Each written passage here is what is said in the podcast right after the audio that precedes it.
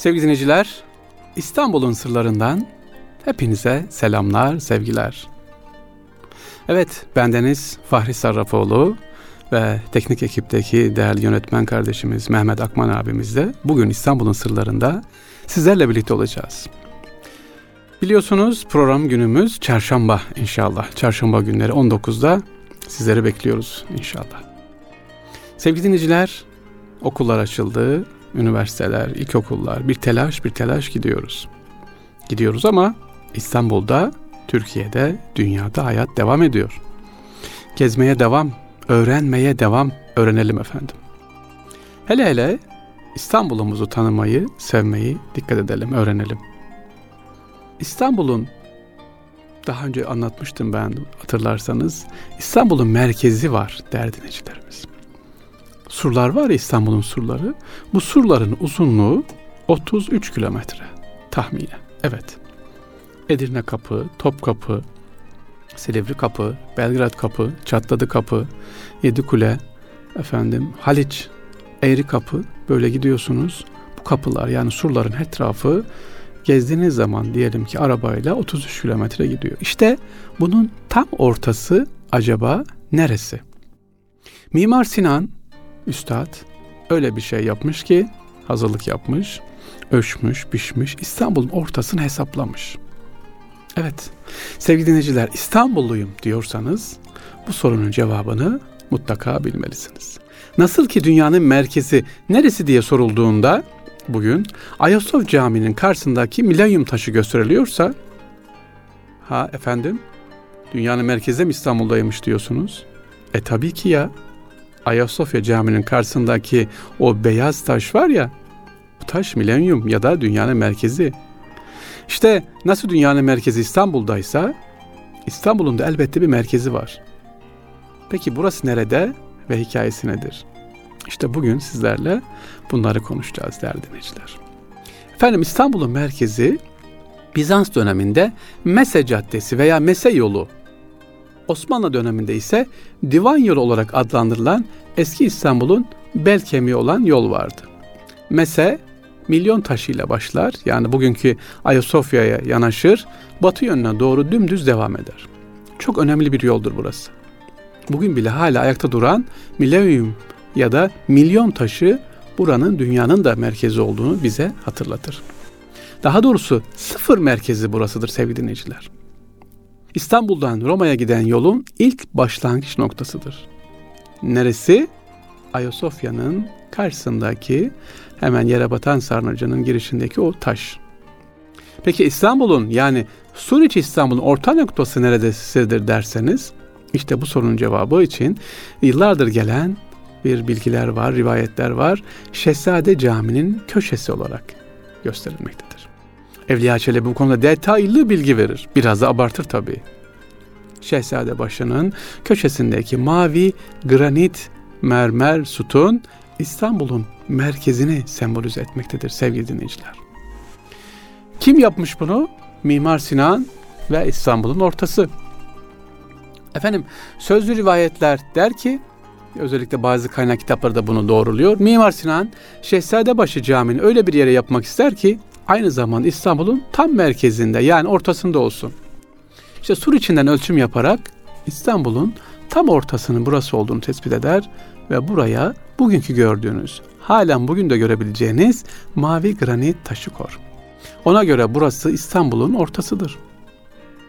Yine gelen rivayetlere göre Evliya Çelebi Üstadımız da bunu uzun uzun biraz da abartarak anlatır ve der ki burası İstanbul'un merkezidir. Hatta mermer taş, o granit taş bir iki metre daha uzunmuş efendim aşağıya da gidiyormuş yolda ama yolun seviyesi yükselmesi nedeniyle taşımız da aşağıda kalmış.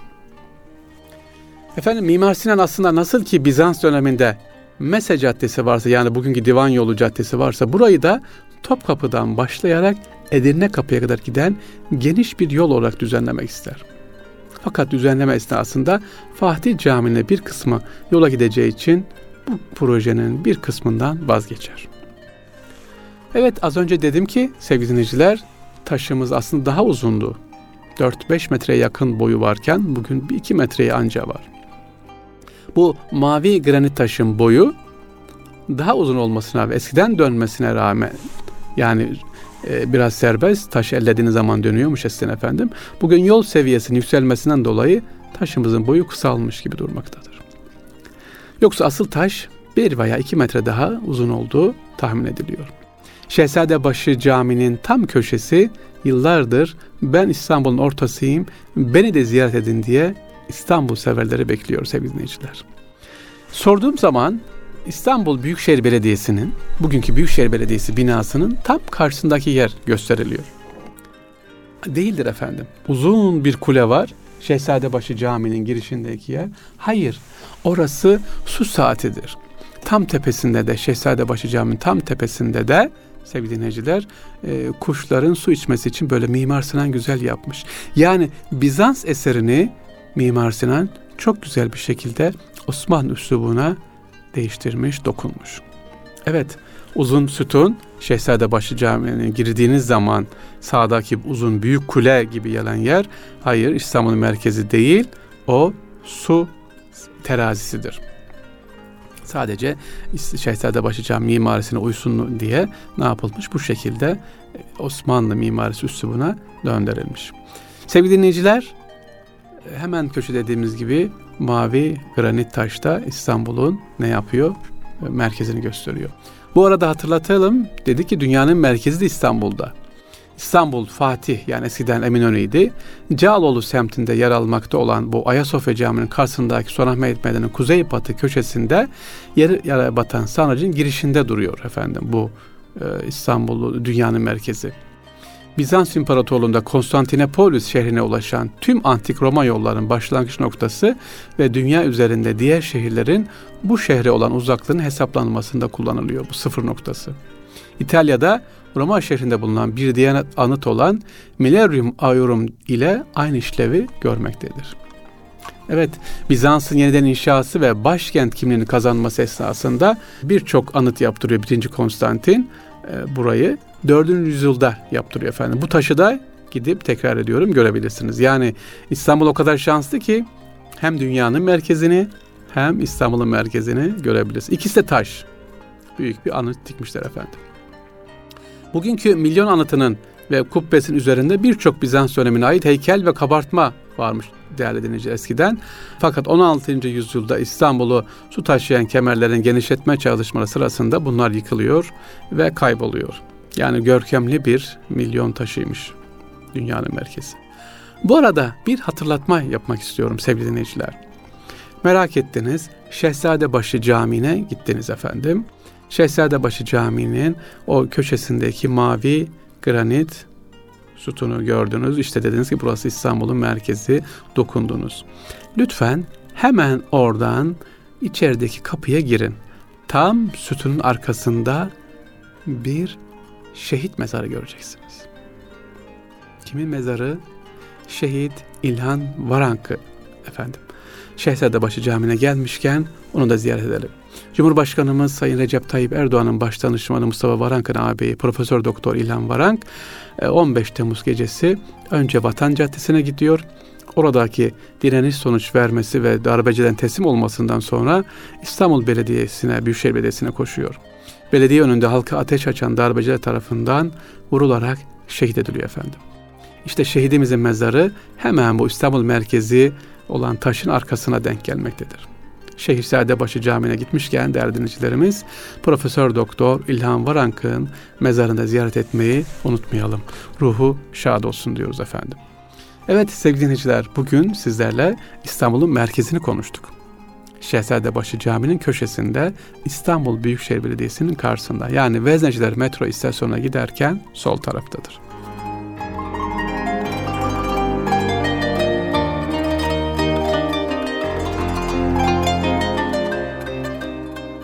Değerli dinleyiciler, hazır Şehzadebaşı Camii anlatmışken Şehzadebaşı Camii'nin farklı olan efendim e, bir minareleri var. İki minaresi de farklı. Başka minarelerde efendim şerefiye kadar olan yerde nakış göremezsiniz. Ama burada nakış var. Minarelerde nakış var. Her iki minarede de. Bu nakışlar neyi sembolize ediyor? Neden başka minarelerde yok da Mimar Sinan eserinde mesela Süleymaniye'de kullanmamış, Selimiye'de kullanmamış ama burada kullanmış. İşte bu nakışın bir özelliği var. Şehzadebaşı Camii neydi Mimar Sinan yaptığı hangi eserdi? Çıraklık eserimdi. Bu nakışın sembolü ise Enderun'da öğrencilerin giydiği üniformanın, elbisenin üzerinde bulunan nakış. Yani Mimar Sinan diyor ki ben hala neyim? Öğrenciyim. Çırağım. Bunu oraya sembolize etmiş. Bir bakın ne yok? Övünme yok. Bir kibir, bir azamet yok. Oo Şehzadebaşı Camii'ni yaptım. Hayır bu benim rahatlıkla söylüyor diyor ki e, efendim çıraklık eserimdir diyor sevgili dinleyiciler. Evet bugün dediğimiz gibi İstanbul'un merkezini, dünyanın merkezini ve Şehzadebaşı Camii'ni gördük. Bakalım şimdi ne var, neyi anlatalım.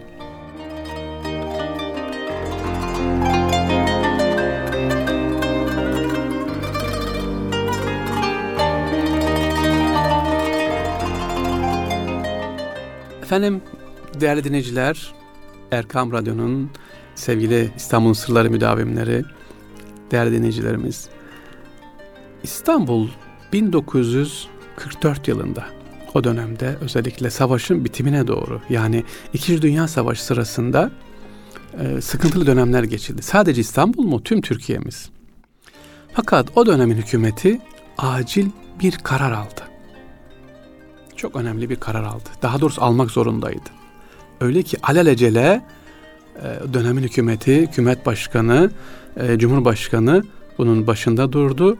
Ne oldu biliyor musunuz sevgili dinleyiciler?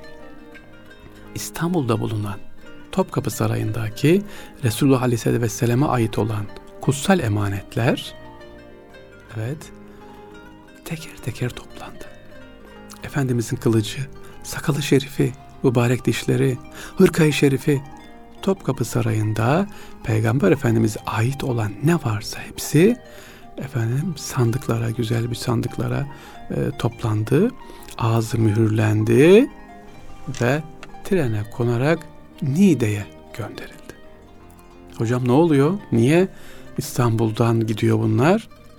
Nereye gidiyor bu arada? Kimse bilmiyor tabii. Pat diye hatta şaşırıyorlar. Niğde Müzesi de şaşırıyor efendim orada. 30 tane memur birden geliyor. Ailesiyle, çoluk çocuğuyla birlikte İstanbul'dan pat tayin hop Niğde'ye çıkıyor. Neden? Efendim o dönemde sevgili dinleyiciler e, Niğde'ye çıkıyor. Niye çıkıyor? Çünkü kutsal emanetler oraya götürülüyor. Hitler'in Edirne'yi alma, İstanbul'a gelme ihtimali ve İstanbul'u bombalama ihtimaline karşı büyük bir tedbir alınıyor. İşte bu çok önemli bir olay bizim özellikle Resulullah Efendimizin bu bize düşen emanetlerinin ne kadar korunduğunun, hassas üzeri, hassasiyet üzerinde durunduğunun güzel bir göstergesi. Daha sonra İkinci Dünya Savaşı bitince o emanetler tekrar İstanbul'a getiriliyor, yerlerine yerleştiriliyor efendim. Başka var mı? Başka ne yapılmış efendim? İstanbul'da Dolmabahçe Camii. Efendim Dolmabahçe Camii bir müddet deniz müzesi olarak kullanıldı sevgili dinleyiciler. Evet cami olarak değil müze olarak görev yaptı Dolmabahçe Camii. Sonra yeni müze yapılandıktan sonra oraya taşındı. Ama İkinci Dünya Savaşı sırasında yine özellikle askeri okulumuz Kuleli Asker Lisemiz Konya'ya taşındı. Orada eğitim verdi. Yine bu savaş ve bombalama tehlikesine karşı.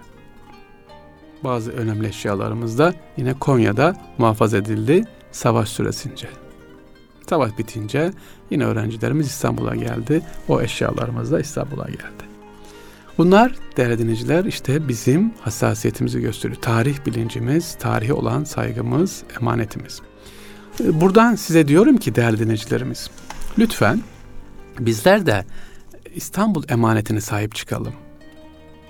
Geçtiğimiz yerlerde bakın hepinizin cep telefonu var. Fotoğraf, akıllı telefonlar ne güzel. Allah daha güzel nasip etsin. Fotoğraf çekin. Bir kardeşimle e, beyaz Veznecilerden ikinci beyaz hamamına gidiyoruz. Sağ tarafımızda İstanbul Edebiyat Fakültesi var. Sol tarafta hamam ve kafenin girişi var. Seyit Hasan, Hasan Paşa Medresesi var ve polis karakolu var Vezneciler. Tam orta yerde yapılan efendim orada kenarda ağaçların arasında görünmüyor tabi otlar uzamış. E, biraz şişeler, çöpler birikmiş. Hemen telefon açıyorsunuz, fotoğrafı çekiyorsunuz, e, beyaz masaya gönderiyorsunuz, Fatih Belediye'mize gönderiyorsunuz. Sevgili dinleyiciler 24 saat geçmeden temizlendi. Ben buradan Fatih Belediyesi'ne, temizlik işlerine çok çok teşekkür ediyorum. Ama iş size, bize düşüyor. Sahip çıkalım. Tarihi eserler üzerine maalesef vandallık yapılıyor, görüyorum. Yani yazılar yazılıyor. Geçtiğimiz günlerde bir kardeşimiz fotoğraf gönderdi. Üsküdar'dan Üsküdar'daki tarihi çeşmenin önü çöplük olmuş. Çöp kovası yok mu? Çöp konteyneri yok mu? Veya oraya çöp döken sevgili İstanbullular ki İstanbul'u böyle parantez içerisinde ünlemle söylüyorum. Nasıl İstanbul'da oluyor onu da bilemiyorum. İstanbul'da oturuyor, evinden çöpünü alıyor, evinin karşısındaki tarihi çeşmenin önüne koyuyor. Çöpü. Hih, oldu mu bu? Şimdi İstanbullusunuz diyebilir miyiz? Bu İstanbul'a yakışmaz, olmaz. Nasıl Medine'ye hürmet gösteriyorsak, nasıl Mekke'ye, nasıl Kudüs'e hürmet gösteriyorsak, oradan gelen mektuplar e, hürmetle ayakta okunuyorsa İstanbul'da azizdir sevgili dinleyiciler. İstanbul'da aziz şehirdir. Esenler'de oturun, Fatih'te oturun, Zeytinburnu'nda, İstanbul'un 33 ilçesinden hangisinde oturursanız oturun, İstanbul azizdir. Lütfen evimizde atamadığımız, evimizi kirletmediğimiz eşyaları, çöpleri kapının önüne ya da tarihi eserlerin yanına atıvermeyelim. Artık teknoloji gelişti. Belediyeler bu konuda çok hassas. Telefon açıyorsunuz, kullanmamış eşyalarınız, kullanılmış eşyalarınız alınıyor. Çöp konteynerleri hatta yer altında var alıp temizliyorlar. Eskiden haftada bir iki gelirken şimdi günde iki defa çöpler alınıyor. Günde iki defa. Buna rağmen neden çöpümüzü tarihi eserin yanına koyuyoruz? Sevgili dinleyiciler, yapmayalım. Evet aziz şehre aziz insanlar yaraşır. Aziz olalım inşallah. Değerli dinleyicilerimiz İstanbul'un sırlarında diğer bir bahsedeceğim konu ise efendim geçtiğimiz hafta yine bir dostumuzu ziyaret ettim. Ee, Volkan abimizi ziyaret ettim. Fatih'te elektrikçidir kendisi efendim. Volkan Vacit Dalyan. Evet Fatih'te e, Mehmet Said Kotku Caddesi'nde elektrikçi esnafımız. Bu kardeşimizin, bu abimizin efendim e, binden fazla İstanbul'la ilgili efendim fotoğrafları var. Biriktirmiş evet. Görmediğimiz fotoğrafları var. Merak edenler yolu geçerken bir uğrayıp çayını içebilirler. Öyle bir özel koleksiyon oluşturmuş ama çok çok değerli, çok çok hassas. Bunların hepsini koleksiyon haline getirmiş. İnşallah müze yapar da herkes seyreder ama yolu düşenler inşallah bunu da tanışıp görebilirler. İşte orada bir şey dikkat ettim sevgili dinleyiciler. Fatih'te bugün hemen İskenderpaşa Camii'nin karşısında harika bir çeşme varken bu çeşme yıkılmış. Ve öğrendim ki bu türde İstanbul'da 300'den fazla çeşme yıkılmış efendim. Osmanlı eserleri. Çok değerli 1800 tarihinde yapılan e, çeşmeler. 1900'den kalan çeşmeler yıkılmış. Ha yol mu geçti? Eskirdi mi? Nasıldı? Aa, maalesef sahipsizlikten yıkılmış. Bugün de görüyorum bazı çeşmeler, Balat tarafında özellikle, sokak aralarında çeşmeler var. Yolun altında kalmış. Zamanla bunlar unutulup unutulup gidecek. Ama bunlar bizim tapu dairemizdir. Tapu vesikamızdır. Baktığımız zaman Osmanlı'dan ne kaldı dediğimiz zaman ne diyeceğiz? Sevgili dinleyiciler, lütfen buna dikkat edelim. İstanbul'umuza sahip çıkalım. Dediğim gibi elinizde fotoğraf makinesi var, e, cep telefonu var. Gördüğünüz, hoşunuza gitmeyen, İstanbul'a yakışmayanları fotoğraflayıp beyaz masaya gönderelim. ilgili belediyeye gönderelim. İnşallah 24 saat geçmeden düzelecektir. Tabii bana da yazabilirsiniz. Sevgili dinleyiciler gönderin. sarrafoğlufahri.gmail.com'a gönderin.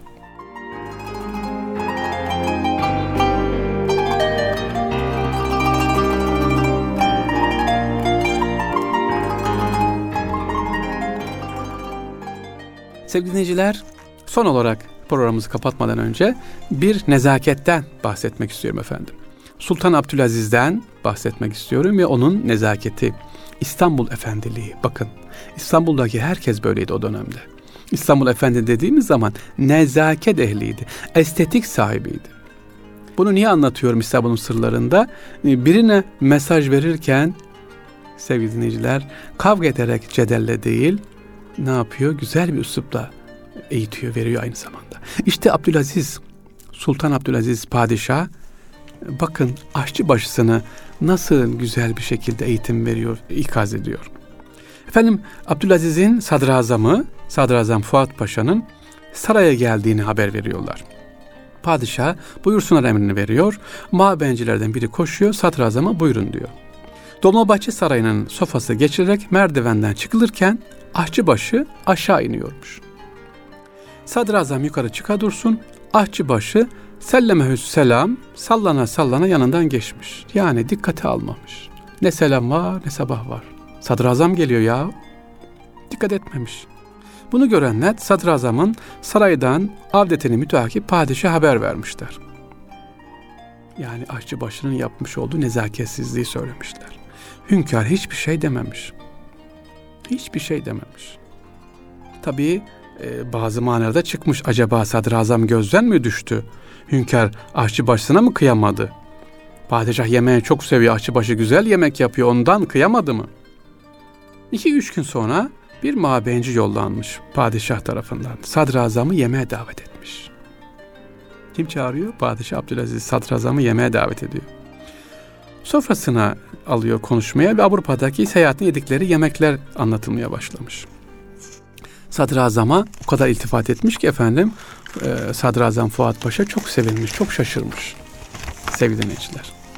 O sırada Abdülaziz demiş ki aşçı başını çağırın, aşçı başı gelsin. Aşçıbaşı gelmiş. Sultan Aziz şunları söylemiş. Sadrazam Paşa senin yemeklerini çok beğendi. Hele keşkülü fukara çok hoşuna gitti. Yarın sabah doğru konaklarına git, kendi yemeklerini pişirmeye başla.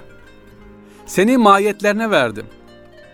Eğer orada iyi bir mütehassız ahçı yetiştirirsen, paşa bana haber verdikten sonra buraya gelirsin. Bak bak bak eğitim metoduna bak. İşi derhal anlayan Fuat Paşa kemali şükranla haddime mi düşmüş efendimiz filan dediyse de muvaffak olamamış irade-i seniye ancak 3-5 gün için hemen yerine getirilmiş. Yani Fuat Paşa'nın şefaatiyle kabahati affettirilmiş, aşçıbaşı saraya dönmüş. Görüyor musunuz? Aşçı başına demiyor ki sen niye sadrazama karşı böyle edepsizlik yaptın demiyor. Git sadrazam efendi senin yemeklerini çok beğenmiş. Orada bir müddet çalış. Orada bir aşçı yetiştirir. Sadrazam müsaade ederse tekrar saraya dönebilirsin. İşte bu incelik. Osmanlı böyleydi sevgili dinleyiciler. Kaba saba değildi. Nezaketle eğitim verirken de bu şekilde eğitim veriyordu. İnşallah. Evet, bu nezaketten bahsettikten sonra Allah bizleri de başta bendeniz e, Bursa'da anlatan sizlere Fahri Sarrafoğlu kardeşiniz olmak üzere inşallah hep nezaketli olalım. Evde, işte, yolda. Yani İstanbul Efendisi olalım. Değerli dinleyiciler. Efendim teşekkür ediyorum programı kapatmadan önce. Neden? Devamlı dinleyicilerim varmış efendim. Bana mail atıyorlar. Her programdan sonra WhatsApp'tan, mailden geliyor. Onlara ayrı ayrı teşekkür ederim vefalarından dolayı. İnşallah uygun bir zamanda o dinleyicilerin buraya konuk edip böyle konuklu bir İstanbul'un Sırları programı da yapmak istiyoruz. Evet o müjdeyi de vereyim. İnşallah merak edenler hocam İstanbul'un Sırları Erkam Radyo'ya gelip stüdyoyu görmek istiyoruz diyenler varsa merak edenler varsa ama İstanbul'u sevecek bana mail atsın sarrafoğlufahri.gmail.com'a burada İstanbul'u konuşalım efendim o vefakar, vefalı dinleyicilerimi buraya almak istiyorum inşallah. Tekrar edeyim. Sarrafoklu Fahri at gmail.com İstanbul'u seven, İstanbul'u dinleyen vefakar dinleyicilerimi davet ediyorum. Sırayla yavaş yavaş alırız inşallah. Hepinize sevgiler efendim. Bendeniz Fahri Sarrafoğlu ve yönetmen masasındaki Mehmet Akman abimiz ayrı ayrı hepinize teşekkür ediyoruz. Enerjiniz daim olsun. Yüzünüz gülsün inşallah. Allah'a emanet olun.